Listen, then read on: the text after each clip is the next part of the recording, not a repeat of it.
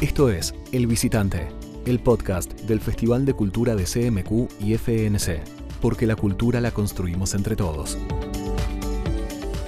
Hola, ¿cómo andan? Bueno, hoy tenemos otra edición del El Visitante, que es nuestro ciclo especial de entrevistas dentro de nuestro Festival de Cultura. Eh, y por supuesto, una vez más, tenemos a una invitada de lujo. Creo que este, este día, hoy, tenemos una, una súper invitada, así que espectacular. Eh, podemos decir que es una invitada de oro. Eh, ella es judoka, médica, egresada de la Universidad de Buenos Aires, múltiple campeona de diversas competiciones internacionales, 50 medallas en total, 20 de ellas de oro, lo que es realmente impresionante.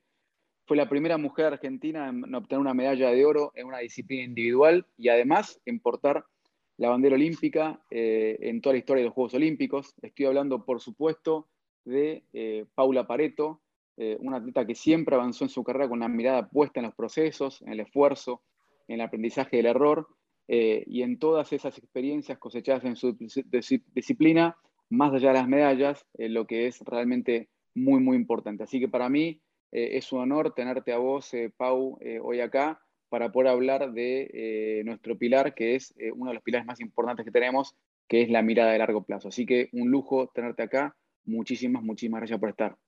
Hola, bueno, gracias por la presentación y también por la invitación. Bueno, Pau, em, una de las cosas ah, para empezar a charlar un poquito cuando te despediste de los Juegos Olímpicos eh, en esta última edición, después de una excelente carrera como, como mencionaba antes, eh, dijiste que, uno cuando, tanto cuando se gana como cuando se pierde, eh, siempre un deportista tiene que estar agradecido de haber podido competir. Eh, porque es lo más alto y lo más lindo que uno puede, que le puede pasar, sobre todo en los Juegos Olímpicos. Eh, imagino que para vos, eh, una deportista de alto rendimiento, poder consagrarse en una competición significa un nuevo comienzo, comienzo a medida que, van pasando el, que va pasando el tiempo. En este sentido, ¿cómo, ¿cómo fuiste visualizando los objetivos? ¿Cómo te fuiste reinventando? ¿Cómo fuiste evolucionando eh, en tu carrera? Eh, cómo, cómo, avanzaste y cómo priorizaste para poder llegar eh, a este lugar tan alto en donde estás hoy? Sí, yo creo que todos los deportistas argentinos somos embajadores de nuestra bandera y eso la verdad a mí me hace feliz poder llevar esa bandera a, a, todas partes del mundo de la mejor manera posible. Me acuerdo desde que empecé a hacer judo a los nueve años, eh, veía a los chicos que representaban al país, representaban a Argentina y, fue como uno de mis máximos, máximas aspiraciones, ¿no? Eh, sin saber si iba a llegar, pero bueno, el objetivo estaba, era justamente esto un objetivo tal vez a largo plazo, pero bueno, en el día a día iba a ir viendo cómo, cómo salía y así entrenando día a día, un día llegué a, a eso, ¿no? A representar a mi país, que, que fue una de las sensaciones más lindas que tuve la primera vez que lo hice y, una de las sensaciones también más lindas que, tuve esta última vez, este último episodio de mi vida competitiva en Tokio y, por eso la verdad que agradecida.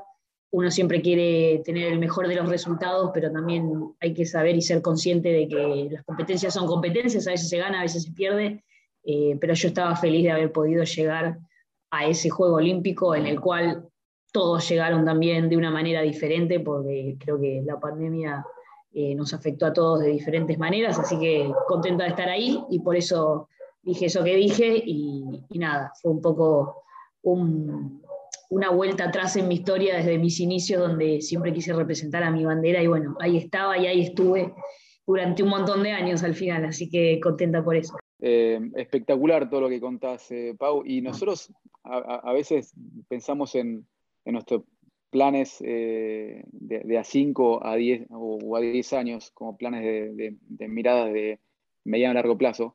Eh, cuando vos definiste tu primer Juego Olímpico, ¿ya estabas pensando en el siguiente eh, o fuiste paso a paso? Esa es una, pregunta que te quería hacer.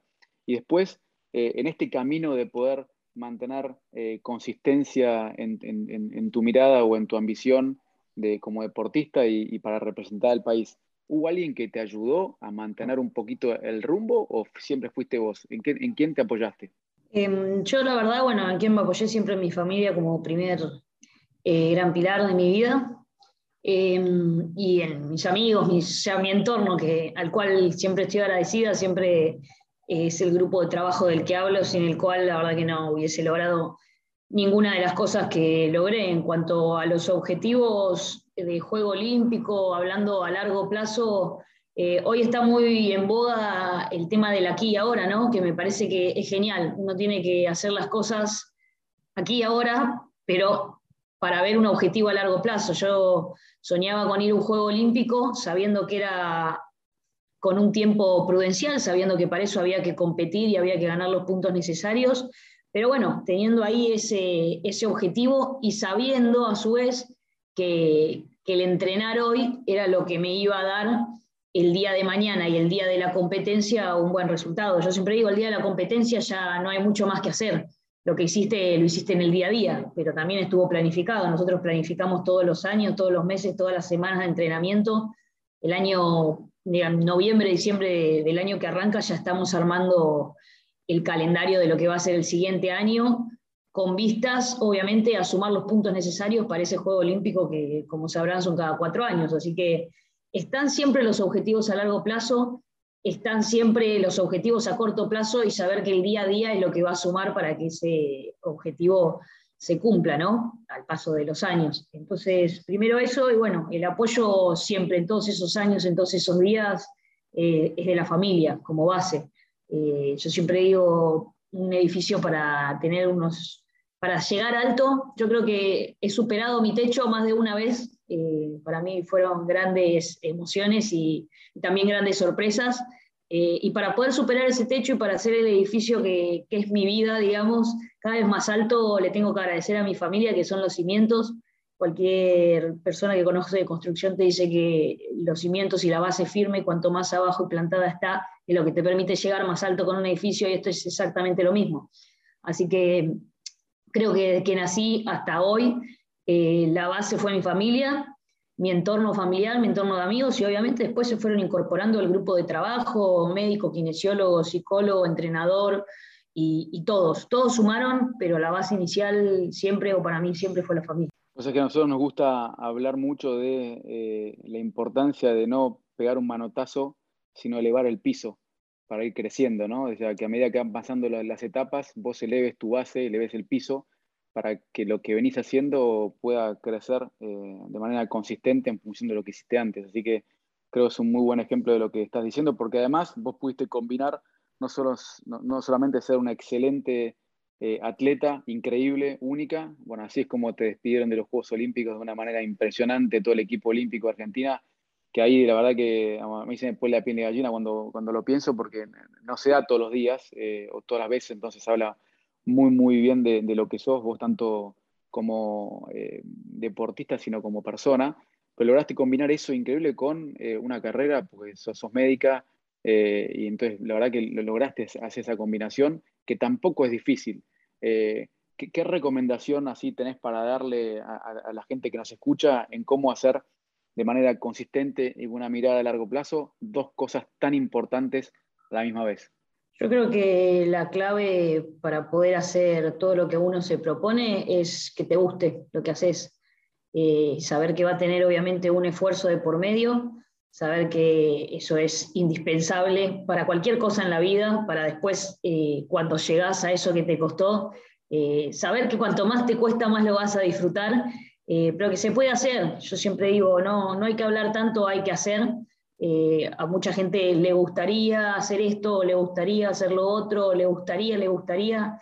Y, yo no digo tanto me gustaría, sino que me pongo a hacer y, creo que es lo que da resultado al fin de cuentas. Eh, muchas veces me cuesta levantarme a las 5 de la mañana, a las 6 de la mañana, pero lo hago porque sé que es algo que, que me voy a sentir bien después por haberlo hecho. Es como que me gané a mí misma, es como una competencia permanente con nadie conmigo. O sea, en, ese momento, con mis ganas de quedarme durmiendo, porque tal vez decir, uy, justo ayer me tuve que acostar tarde, hoy me tengo que levantar temprano, pero lo haces y a la noche estoy mucho más contenta ese día que me costó tal vez que, que el día que me levanté más tranquila. Pero porque superé justamente eso y claramente de vuelta, hacer las dos cosas lo pude hacer eh, o sea, si bien por mí y, esto de, elegir lo que me gusta y ser una agradecida de poder hacerlo, por mi familia, por el entorno en el que nací, que me apoyaron. Estudiar medicina todos sabemos que no es fácil, si bien fui a la UBA, que es una escuela, una escuela, una universidad pública, hay que, hay que pagar un montón de cosas y el médico no trabaja hasta que se recibe. Y aún recibido, yo hice concurrencia, por lo cual tampoco tenía una entrada económica, así que siempre el apoyo de mi familia fue clave para que yo pueda hacer esto que elegí y por eso siempre digo, soy una agradecida de la vida, no, no me podría quejar de nada, ni de un resultado adverso, ni, ni de nada, porque nada, es, es una vida magnífica la que me tocó, un equipo de trabajo que yo digo esto, familia, amigos y todo el entorno genial. Creo que la clave es esa, tener el objetivo fijo, firme, saber que va a tener un esfuerzo de por medio y tener un gran equipo de trabajo que te ayude a llegar a ese objetivo. Espectacular, pues es que bueno, yo conozco la UBA, porque yo soy recibido de ingeniería en la UBA, así conozco eh, un poco eh, tanto las cosas buenas como las malas y los desafíos que tiene la UBA, la Universidad de Buenos Aires como, como, carrera, como universidad. Y también conozco la medicina porque tengo mis dos papás eh, fueron médicos eh, y tengo un hermano, somos cuatro, que también es médico.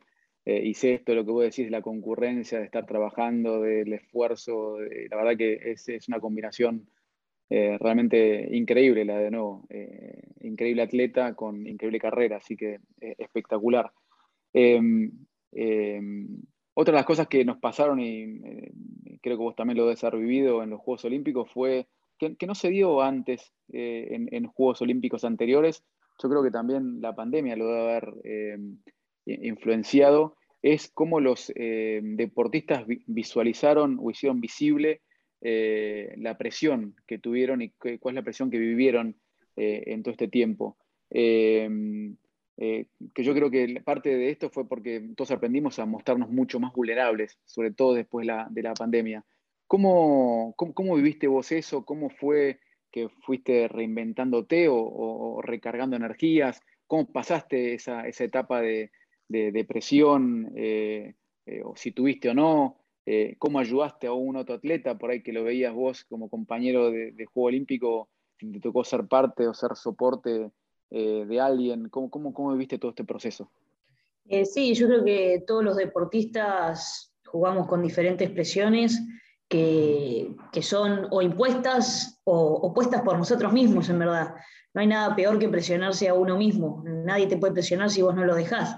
Así que es algo con lo que creo que estamos todos, que cuanto más logros deportivos tengas, más tenés que saber manejar esas presiones porque las tenés porque sucede, porque me ha pasado un montón de veces que todavía no empecé a luchar y te preguntan por la final y vos decís, eh, falta un montón. Pero, pero bueno, o sea, es como que el de afuera te pone esa presión, que yo siempre digo, no es presión, sino yo creo que es buena energía, hay que tomarla como buena vibra porque la gente cree que te va a ir bien o, quiere que te vaya bien y uno se lo toma como una presión, pero en verdad, eh, si lo tomas como, es buena energía porque ellos no sé, no sé cómo explicarlo, pero se siente, o yo por lo menos lo siento como un apoyo, como es parte de mi equipo, tenemos, todos vamos para adelante y estamos luchando todos eh, y un, no estoy sola. Después, obviamente, saber dónde uno está parado, eh, yo sé y estoy convencida que en el judo puede ganar y puede perder cualquiera, y como conozco el deporte que hago, voy tranquila porque lo que decía antes, yo en el día a día hice todo lo posible para mejorar en mi día a día y para ese día rendir al máximo. Y bueno, lo que pase ese día ya está. Yo ya no puedo ni hacer mejor las cosas ni hacer peor las cosas, solo tengo que hacer.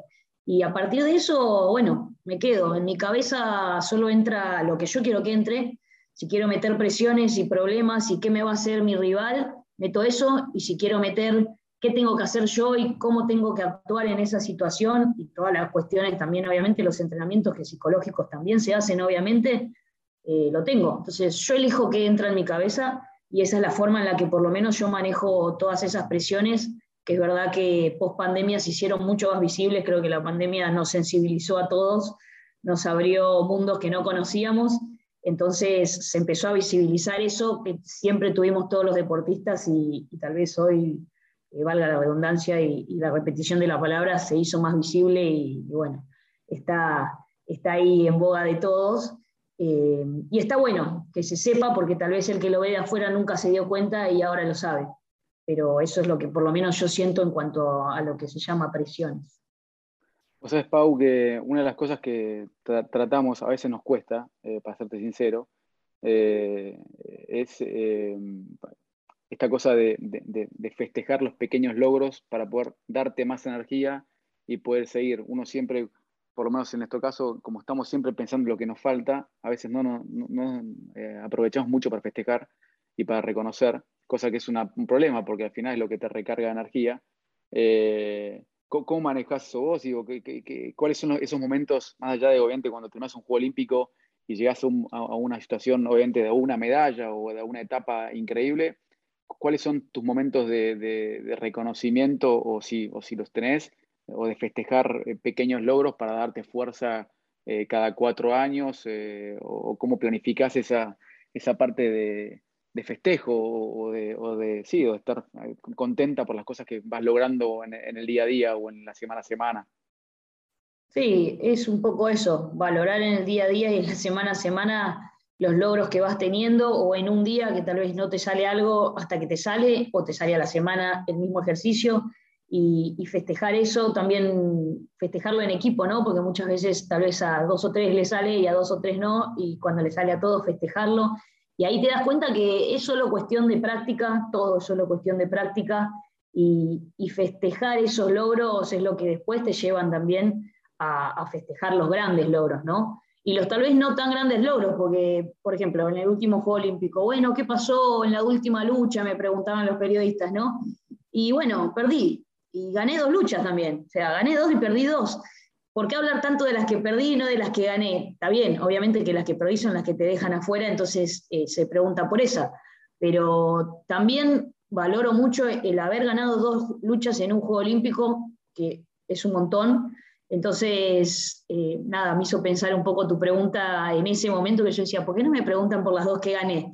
Eh, porque eso es cada uno como lo ve, el vaso medio lleno y medio vacío. Y no es que soy conformista, o sea, creo que soy la persona menos conformista del mundo, pero es un poco ver la realidad que en ese momento tocó eso. Si me preguntaban de antemano, sí, quería ganar todas, obvio.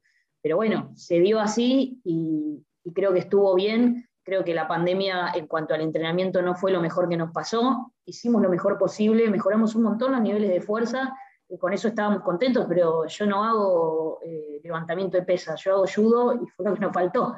Entonces, me quedo con lo bueno que, pudimos hacer, me quedo con las luchas ganadas y me quedo con justamente en el día a día cómo lo fuimos superando. Nosotros estuvimos cuatro meses sin poder entrenar, sin poder hacer judo. Nuestros compañeros, nuestros amigos de afuera, del resto de los países, no podían creer que hayamos estado tanto tiempo sin entrenar. Y bueno, eso, eso no estuvo bueno. Pero sin embargo, yo en el día a día, en mi casa, como tal vez muchos me vieron haciendo determinados ejercicios, todo lo que se me ocurría, yo festejaba mis logros en el día a día. Y así, después de la pandemia, si bien en los Juegos no logré una medalla, logré un diploma olímpico que, es muy bueno desde el punto de vista deportivo. Eh, logré también medalla campeona panamericana y, medallas a nivel internacional después de la pandemia, con mis festejos del día a día. Y, bueno, es, es, lo que estaba conmigo a, a, mi mano y lo que podía hacer. Yo creo que cada uno siempre tiene que dar el 100% de lo que puede dar ese día. Y con eso ya está, puedes esperar resultados. Sí, es así, y vos sabés, bueno, yo te contaba que eh, en, mi, casa sos un ejemplo, digo, tengo cuatro hijos y la verdad que te, seguimos mucho durante todo lo que fue el proceso de los Juegos Olímpicos. Eh, y seguíamos en las redes, seguíamos las cosas, esas locas que hacías, a veces levantando cosas raras, haciendo ejercicios raros. Así que te veíamos ahí disfrutando mucho de, la, de, lo, de lo que hacías. Eh, así que espectacular. Como parte de, las preguntas, eh, tengo algunas preguntas de, parte del equipo que, me mandaron, así que me gustaría poder eh, hacerte alguna, alguna pregunta. La, primera textual es, detrás de cada pelea, ¿qué era aquello que te impulsaba a seguir? ¿Ese impulso fue siempre el mismo o fue cambiando durante los años? Porque volviendo a la pregunta anterior, yo creo que mucha de tu última respuesta eh, o ese pensamiento con respecto a, lo que te preguntaban los periodistas, eh, habla también de tu evolución eh, y tu madurez, como fuiste desde la, primera competición a esta, última, vos que también como fuiste madurando. Entonces yo entiendo o imagino que también ese impulso por ahí fue mudando, fue cambiando, se fue adaptando.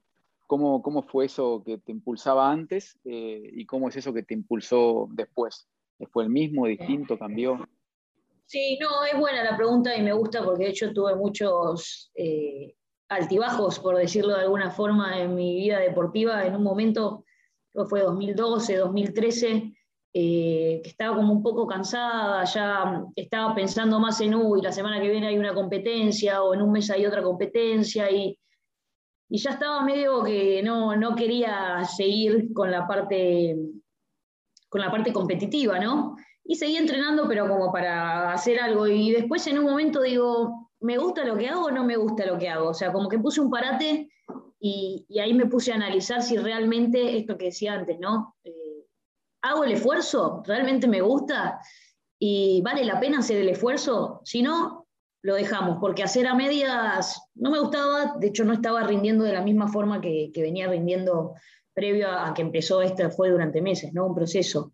Y, me acuerdo que hice ese parate y, dije, bueno, pensaba, Paula, eh, si te gusta, vamos al 100, y si no te gusta, lo dejamos al 100. No se entrena más, no se hace más nada, y dedicate a la medicina, ¿no? Que siempre estuvieron a la par, así que no es que quedaba vacía, yo siempre tengo que hacer algo, así que...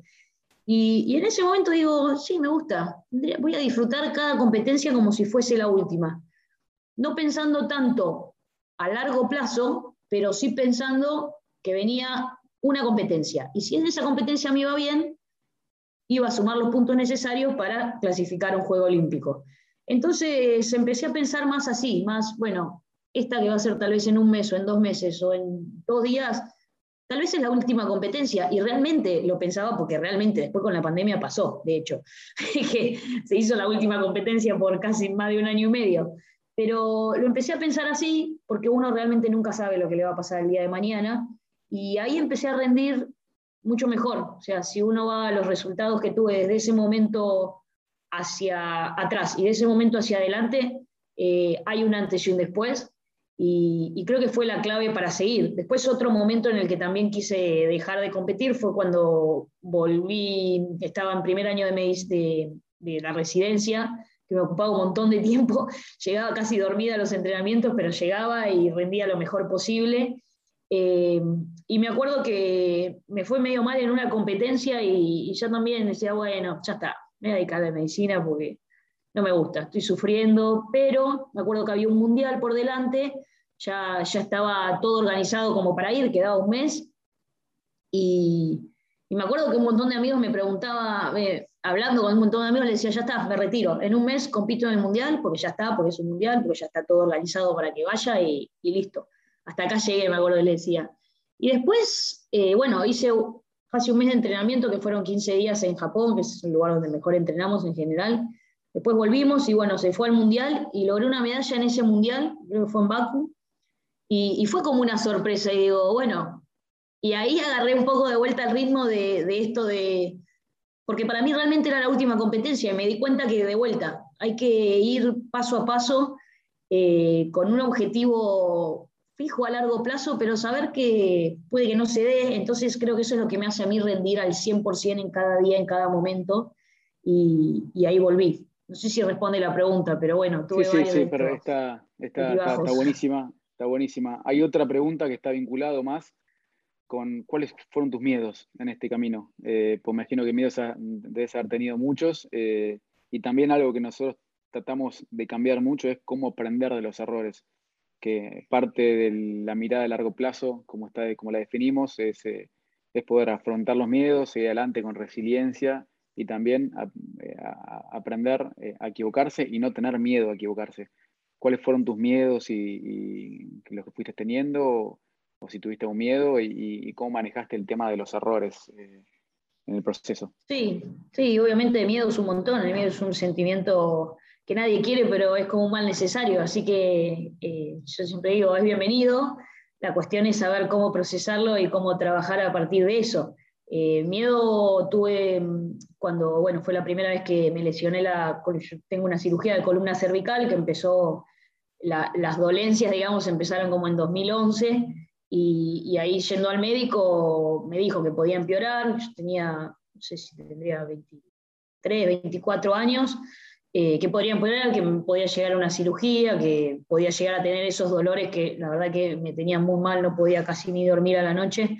eh, por mucho tiempo, entonces me asusté, me acuerdo que a los dos meses tenía una competencia importante, un juego panamericano, y él me dijo, bueno, mira, vamos a frenar, pero frenar al 100% y bueno, ver cómo evoluciona. Y la verdad es que sí, en ese momento yo tenía miedo por la incertidumbre, ¿no? De no saber un mes entero sin saber si iba a poder volver a hacer eh, el deporte que, que amaba y, sin saber si iba a volver también a mejorar mi clínica, ¿no? La parte del día a día, más allá de lo deportivo. Y sabiendo que todos mis rivales estaban entrenando porque en dos meses teníamos una competencia importante. Entonces, la verdad que en ese momento no la pasé muy bien eh, fue una gran incertidumbre que creo que fue lo que me generó el, miedo este, la incertidumbre justamente. Pero bueno, creo que justamente de vuelta con mi familia, con mi equipo de trabajo, lo fuimos superando. Creo que me sirvió también porque después en la competencia esta me fue muy bien, sin haber entrenado un mes. Eh, y creo que fue bueno porque me limpió un poco de lo deportivo y me dio justamente ganas de eh, volver a competir. O sea, ese miedo me permitió darme como el empujón que me faltaba para decir, tengo ganas de competir, y sí, claramente tenía muchas ganas de competir y muchas ganas de entrenar, pero si no paraba ese mes tal vez no lo iba a saber. Así que bueno, ese fue uno, uno de los momentos que puedo decir que tuve miedo a esa incertidumbre. Y después durante la pandemia ya la verdad que miedo no tuve, es como que ya me había acostumbrado a vivir en esa incertidumbre. Nos, superó, nos superó a todos la situación, me imagino, ah, fue todo muy, muy raro, ¿no? Así es, la primera vez que competí después de, la pandemia, primer competencia, que para mí también era de primer competencia después de una cirugía, hacía más de un año y medio, 14 meses creo que me dijeron que no competía, que es un montón para lo que es un deportista, que es un montón para una cirugía como la que pasé, que el médico una vez que, que ya me retiré me dijo, la cirugía de la que vos te hiciste, nadie volvió a competir a nivel, digamos, al nivel profesional al que vos estás. Y, todas esas cosas, si bien me lo dijo después, uno, viste, la sabe, porque yo la sé porque soy médica, entonces tenía un poco de miedo al principio de caer de cabeza, que era como lo, que me lo, que, lo que en su momento generó las lesiones que, tenía a nivel cervical. Y digo, si vuelvo a caer igual, y si me vuelvo a lesionar igual, y ya hacer una cirugía tras de una cirugía, yo sé que tiene sus problemas bastante graves. Entonces tuvo un poquito de, miedo, puedo decir, esta incertidumbre de vuelta. Eh, pero bueno, al final fue todo bien. Ahora no, no va a haber más caídas de cabeza, o eso espero. Eh, y nada, creo que siempre lo superé en equipo y, por eso el agradecimiento a, siempre. Siempre están, están, para ayudar ahí cuando uno está ahí medio eh, temblando o teniendo ese miedo. Siempre es bueno que el equipo que te rodea te digan las cosas como son, que a veces te duelen, pero te las dicen como son, y bueno, confiar en ellos obviamente es clave. Tal cual, Pau, y, con respecto, y la última antes de despedirnos, eh, que me da mucha lástima no poder seguir hablando con vos, eh, el tema de los errores, ¿cómo manejás el tema de, digamos, primero, te, te, molesta equivocarte? Entiendo que a todos nos molesta equivocarnos, ¿cómo haces para manejar esa, esa, bronca o cómo manejas para aprender, cómo, cómo avanzás, eh, cómo manejas el tema de los errores, que creo que es importante eh, poder reconocer que uno se equivoca y aprender sobre todo eso, ¿no? Sí, es lo que acabas de decir. Creo que la clave para poder procesar y sacarle algo positivo a un error es aprender para no volver a hacerlo. Eh, muchas competencias me ha pasado de, tener un error, que bueno, uno en competencia juega con otras, otras cuestiones mentales y bueno, es muy frecuente que, se equivoque. Primero, aceptar que te puedes equivocar, primero, primer punto, y no enojarte más porque peor. Y segundo punto, poder procesar eso para la próxima competencia o el próximo momento que te pase, saber qué hacer, ya estar preparado. Y la realidad es que si no te pasaba en la competencia, no lo vas a aprender. Entonces, es saber eso, tenerlo en cuenta, que te tenía que pasar ahí. Y no es que, uy, justo me pasa en la competencia, no. Se da o en un momento determinado de la vida. Te digo las competencias porque vos me hablaste de las competencias, pero me ha pasado en mi vida médica, en un montón de cuestiones de la vida diaria, de la vida social todos nos equivocamos, eh, creo que la clave es aprender de ese error. Yo siempre digo, en judo y en la vida creo que se puede ganar, se puede perder. Podemos equivocar o podemos acertar. Ahora, si vos no aprendiste nada de esa equivocación o de esa pérdida, bueno, ahí fracasaste. Entonces, y ya el fracaso es algo que no me gusta a mí. Sí, tal cual, a, ninguno. y sobre pero todo porque depende de uno. No, tal cual, sí, ni hablar.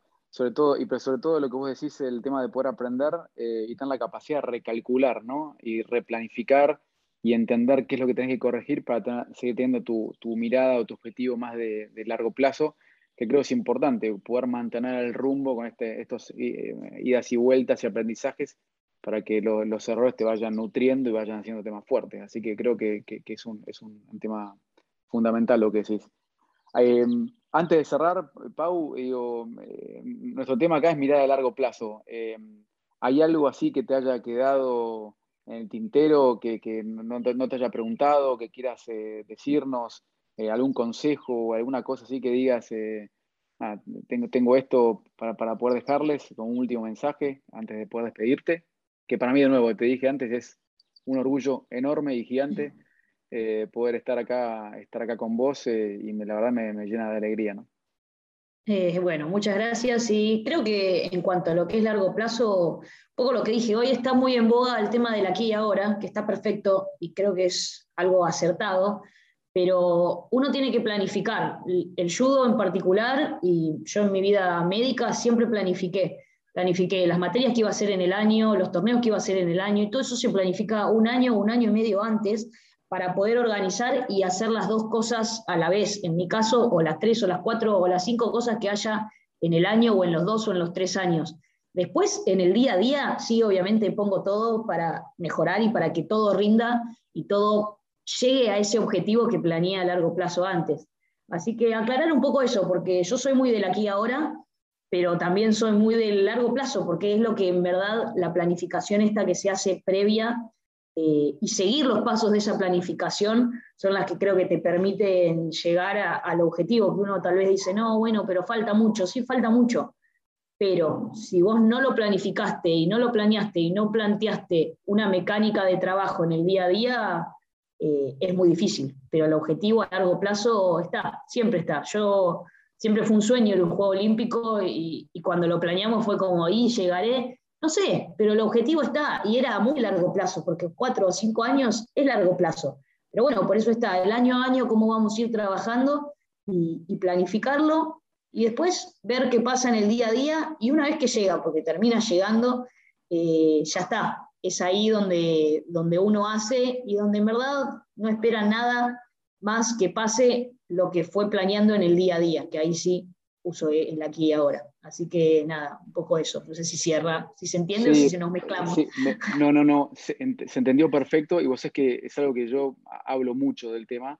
Yo creo que parte de las idas y vueltas que tenemos todos los argentinos en el día a día, de los desafíos y la volatilidad que hay en, Argentina, sobre todo pensando que acá estamos hablando para los equipos de Argentina y Uruguay, pero digo, pensando eh, en, Argentina, eh, a veces nos, hacen pensar que la, creatividad soluciona todo eh, y muchas veces lo que nos falta mucho es combinar esa parte de creatividad con buena planificación, porque eso lo que te permite es poder anticiparte. Entonces yo a la planificación le, le sumo la palabra anticipación y yo creo que son claves y a nosotros nos falta mucho, mucho de seguir pensando que tenemos oportunidades para ser mejores, si además de ser creativos y tener esa capacidad que, tenemos eh, para poder adaptarnos en, solamente, sobre todo en, América Latina para las cosas que tenemos, los desafíos del día a día, cómo podemos mejorarla con un montón de planificación que nos permita anticiparnos. Así que creo que,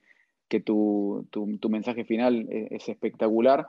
Eh, y, está muy, muy en línea con muchas de las cosas que yo también trato de, de contagiar eh, y de hablar. Así que desde mi lado, Paul, la verdad que eh, de nuevo es un honor. Eh, muchísimas gracias por, por sumarte, sumarte a nuestro, a nuestro festival, que en este caso vinimos a hablar de mirada a largo plazo.